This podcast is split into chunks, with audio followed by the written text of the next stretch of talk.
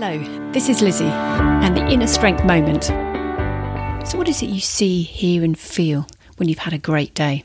There are a number of different ways we can look at this, and we're all very different as to how we measure it. It could be a business metric, it could be a sense of fulfillment, it could be because of something you've done within your community, or the fact you have eaten with your family at least once during the day. There's another metric I'm going to invite you to consider, and that is what is the best question you have asked today? And was it better than yesterday?